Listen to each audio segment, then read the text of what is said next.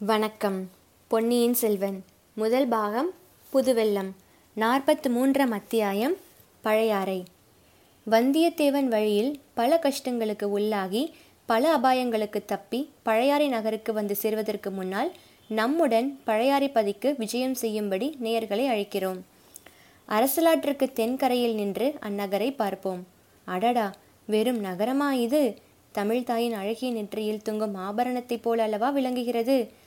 பச்சை மரகதங்களும் சிவந்த ரத்தினங்களும் நீல கற்களும் பதித்த நெற்றிச் சுட்டியைப் போல அல்லவா திகழ்கிறது? நதிகளும் ஓடைகளும் தடாகங்களும் கழனிகளும் புதுநீர் நிறைந்து ததும்புகின்றன. அவற்றில் பல வர்ண மலர்கள் பூத்து திகழ்கின்றன. தென்னை மரங்களும் புன்னை மரங்களும் குளிர்ச்சியான பசுமையை பரப்புகின்றன. இவ்வளவுக்கும் இடையிடையே விண்முட்டும் மணி மாட மாளிகைகளின் பொற்கலசங்களும் கோயில் கோபுரங்களின் உச்சியில் உள்ள தங்க ஸ்தூபிகளும் ஒளி வீசுகின்றன. அப்பப்பா பழையாறை என்னும் இந்த ஒரு பெரும் நகரத்துக்குள்ளே எத்தனை சிறிய ஊர்கள்? நந்திபுர விண் நகரம் திருச்சத்தி முற்றம் பட்டீச்சுரம் அரிச்சந்திரபுரம் முதலிய ஊர்களும் அந்த ஊர்களின் ஆலயங்களும் இந்த பழையாறை என்னும் சோழர் தலைநகரில் அடங்கியுள்ளன. பழையாறையின் நாலு திசைகளிலும் வடதளி கீழ்த்தளி மேற்றளி தென்தளி என்னும் நாலு சிவனார் கோயில்கள் இருக்கின்றன. போர் வீரர்கள் குடியிருக்கும் ஆரிய படை வீடு புதுப்படை வீடு மணப்படை வீடு பம்பை படை வீடு ஆகிய நாலு வீரப்புரிகள் காணப்படுகின்றன. இவ்வளவுக்கும் நடுநாயகமாக சோழ மாளிகை என்றால் ஒரே மாளிகையா? விஜயாலய சோழருக்கு முன்னால் இது ஒரு தனி மாளிகையாக இருந்தது. பிறகு ஒவ்வொரு அரசகுமாரனுக்கும் ஒவ்வொரு மகாராணிக்கும் ஒவ்வொரு இளவரசிக்குமாக பழைய சோழ மாளிகையையொட்டி புதிய புதிய மாளிகைகள் எழுந்து நிற்கும் காட்சியை காண்பதற்கு ஆயிரம் கண்கள் வேண்டும். வர்ணிப்பதற்கோ பதினாயிரம் கவிஞர்களின் கற்பனா சக்தி போதாது. இருநூறு ஆண்டுகளுக்கு முன்னால் வந்த சேக்கிழார் பெருமான் தேரின் மேவிய செழுமணி வீதிகள் சிறந்து பாரில் நீடிய பெருமை சேர் பதி பழையாறை என்று வர்ணித்தார் என்றால் சுந்தர சோழரின் காலத்தில் இந்த நகர் எவ்வளவு கோலாகலமாக இருந்திருக்கும் என்று ஊகித்து கொள்ளலாம். எனினும் நாம் முதன் முதலில் இந்த பழம்பெரும் பதிக்கு செல்லும் சமயத்தில் அதை பூரண கோலாகல தோற்றத்துடன் பார்த்து மகிழ முடியவில்லை. சுந்தரச்சோழ சக்கரவர்த்தி இந்நகரின் சோழ மாளிகையில் வீற்றிருந்து அரசு செலுத்திய காலத்தில் இங்கு வந்து பார்க்க நமக்கு கொடுத்து வைத்திருக்கவில்லை. சக்கரவர்த்தி நோய்வாய்ப்பட்டு தஞ்சை மாநகர் சென்ற பிறகு வெளிநாடுகளிலிருந்து சிற்றரசர்களும் ராஜ தூதர்களும் மந்திரி பிரதானிகளும் சேனாதிபதிகளும் இங்கு வருவது நின்று போயிற்று. அவர்களுடன் வழக்கமாக வரும் பரிவாரங்களின் கூட்டமும் குறைந்துவிட்டது. நாலு படை வீடுகளிலும் வசித்த போர் வீரர்களில் பாதி பேர் இப்போது ஈழநாட்டு போர்க்களங்களில் தமிழர் வீரத்தை நிலைநாட்டி கொண்டிருந்தார்கள். மற்றவர்களில் ஒரு பகுதியார் வடதிசை எல்லையிலும் இன்னொரு பகுதியினர் மதுரையிலும் இருந்தார்கள். எனவே படைவீட்டு பகுதிகளில் இப்போது பெரும்பாலும் வயோதிகர்களும் பெண்மணிகளும் சிறுவர் சிறுமிகளுமே காணப்பட்டார்கள். மழவர்பாடியில் வாழ்ந்து வந்த வேலக்கார படையினர் தத்தம் குடும்பங்களோடு தஞ்சைக்கு சென்று விட்டபடியால் நகரின் அப்பகுதியானது பூட்டப்பட்ட வீடுகளுடன் வெறிச்சென்று இருந்தது. இராஜாங்க காரியங்களை நடத்தி வந்த அமைச்சர்கள் சாமந்தகர்கள் அதிகாரிகள் அனைவரும் தத்தம் குடும்பத்தோடு தஞ்சைபுரிக்கு சென்று விட்டார்கள். இப்படியெல்லாம் இருந்த போதிலும் பழையாறை வீதிகளில் கூட்டத்துக்கும் கலகலப்புக்கும் குறைவில்லை. இப்போது அவ்வீதிகளில் பெரும்பாலும் ஆலய ஸ்தபதிகள் சிற்பக் கலைஞர்கள் சிவனடியார்கள் தேவார ஓதுவார்கள் அரண்மனை ஊழியர்கள் ஆலய பணியாளர்கள் கோயில்களில் சுவாமி தரிசனம் செய்யவும் திருவிழா காட்சிகளை பார்க்கவும் வெளியூர்களிலிருந்து வரும் ஜனங்கள் ஆகியோர் அதிகமாக சஞ்சரித்து கொண்டிருந்தனர். இன்றைக்கு ஏதோ திருவிழா போல காண்கிறது. வீதிகளில் அழகிய ஆடை ஆபரணங்கள் அணிந்து ஆடவரும் பெண்டிரும் சிறுவர் சிறுமிகளும் உலாவி வருகின்றனர்.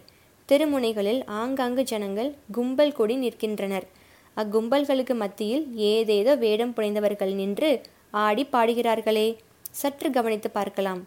ஆம் இவர்கள் கிருஷ்ணனைப் போலவும் கோபாலர்களைப் போலவும் அல்லவா வேடம் புனைந்திருக்கிறார்கள்?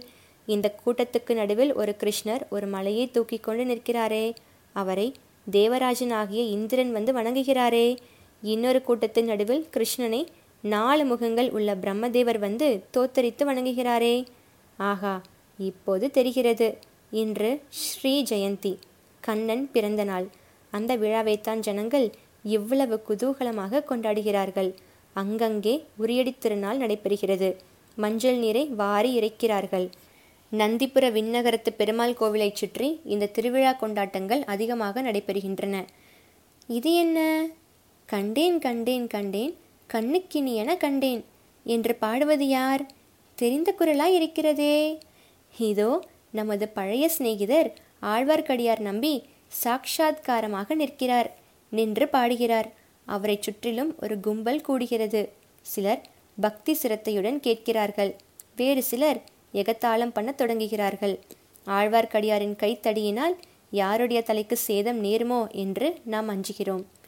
விண்ணகர கோயிலின் வாசலில் ஒரு சலசலப்பு. வீதிப்புறத்தில் நிறுத்தியிருந்த ரதங்களும் பல்லக்குகளும் கோயில் வாசலுக்கு வருகின்றன. கோயிலுக்குள்ளே இருந்து மாதரசிகள் சிலர் வருகிறார்கள். இப்பெண்மணிகள் பெரிய குலத்து பெண்டிராகவே இருக்க வேண்டும். ஆமாம் பழையாறை அரண்மனைகளில் வாழும் மகாராணிகளும் இளவரசிகளும் தான் இவர்கள். எல்லாருக்கும் முதலில் பெரிய பிராட்டி என்று நாடு நகரமெல்லாம் போற்றும் செம்பியன் மாதேவி வருகிறார். இவர் மழவரையர் குல புதல்வி. சிவஞான செல்வரான கண்டராதித்தரின் பட்ட மகிஷி வயது முதிர்ந்த விதவை கோலத்திலும் இவருடைய முகத்தில் எத்தகைய தேஜஸ் ஜொலிக்கிறது? அவருக்கு பின்னால் அருஞ்சிய சோழரின் பத்தினியான வைத்தும்பராயர் குலப்புதல்வி ராணி கல்யாணி வருகிறார். ஆஹா இவருடைய அழகை என்னவென்று சொல்ல? இந்த முதிய பிராயத்திலும் இவர் முகத்தில் இப்படி கலை வீசுகிறதே. யவ்வன பிராயத்தில் எப்படி இருந்திருப்பாரோ? இவருடைய புதல்வராகிய சுந்தர சோழர் வனப்பு மிக்கவர் என்று பிரசித்தி பெற்றிருப்பதில் வியப்பு என்ன?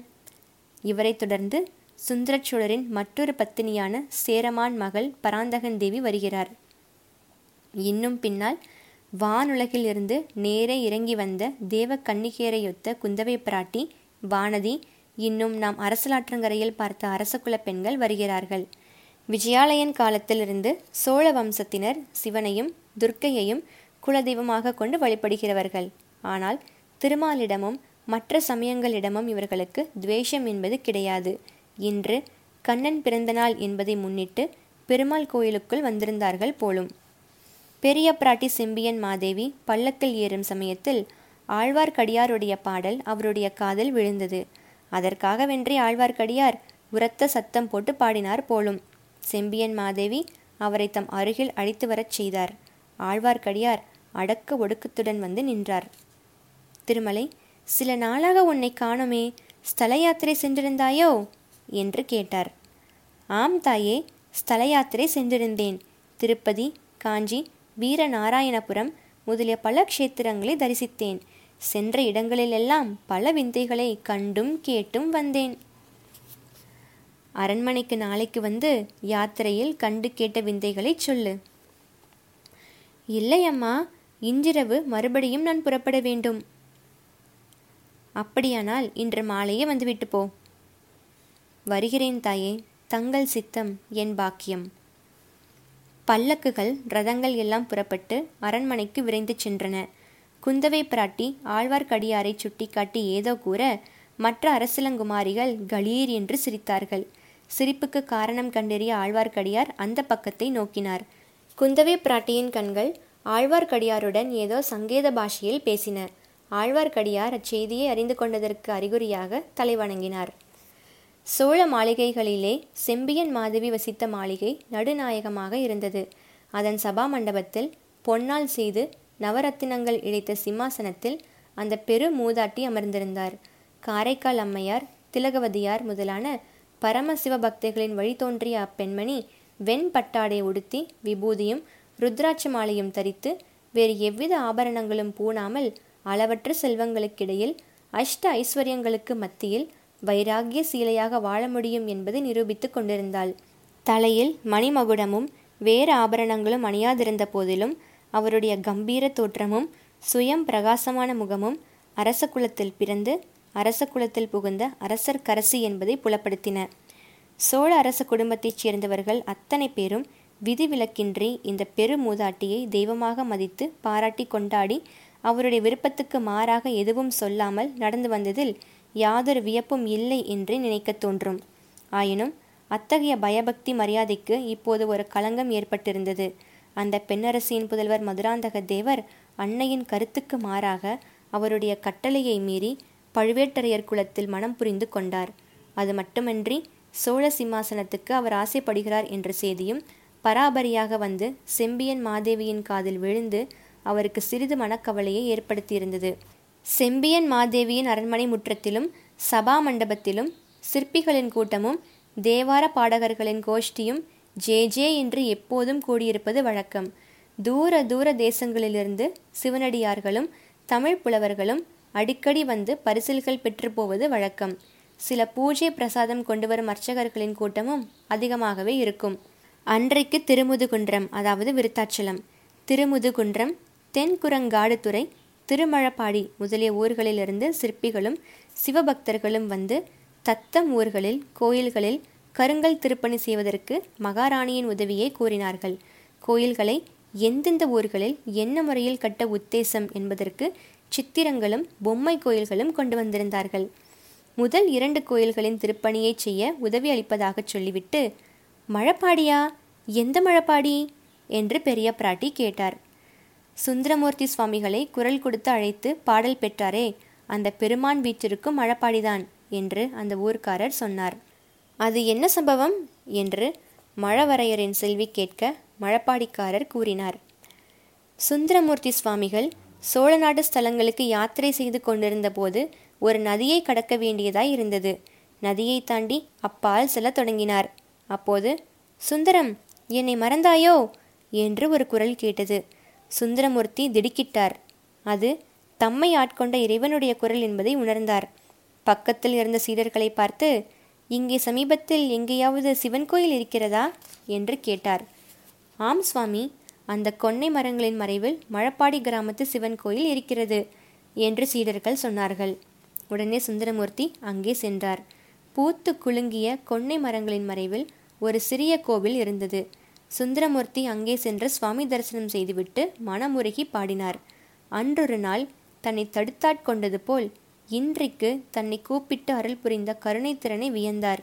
சுவாமி தங்களை நான் மறந்து விடுவேனா? என்ன கேள்வி கேட்கிறீர்? தங்களை மறந்துவிட்டு வேறு யாரை நினைப்பேன்? என்னும் கருத்து அமைத்து பொன்னார் மேனியனே புலித்தோலை அரை கசைத்து மின்னார் செஞ்சடை மேல் மிளர்கொன்றை அணிந்தவனே மண்ணே மாமணியே மழப்பாடியுள் மாணிக்கமே என்னை உன்னை அல்லால் இனி யாரை நினைக்கேனே? என்று பாடினார். தாயே இன்னும் அந்த கோயில் சிறிய கோயிலாக கொன்னை மரங்களின் மறைவிலேயே இருக்கிறது. அதற்குத்தான் உடனே திருப்பணி ஆரம்பிக்க வேண்டும் என்று கூறுகிறோம். அப்படியே ஆகட்டும் என்றார் செம்பியன் மாதேவி. ஆழ்வார்க்கடியாரும் அவருடன் இன்னொருவரும் சற்று முன்னால் வந்து நடந்ததை எல்லாம் கவனமாக கேட்டுக்கொண்டிருந்தார்கள்.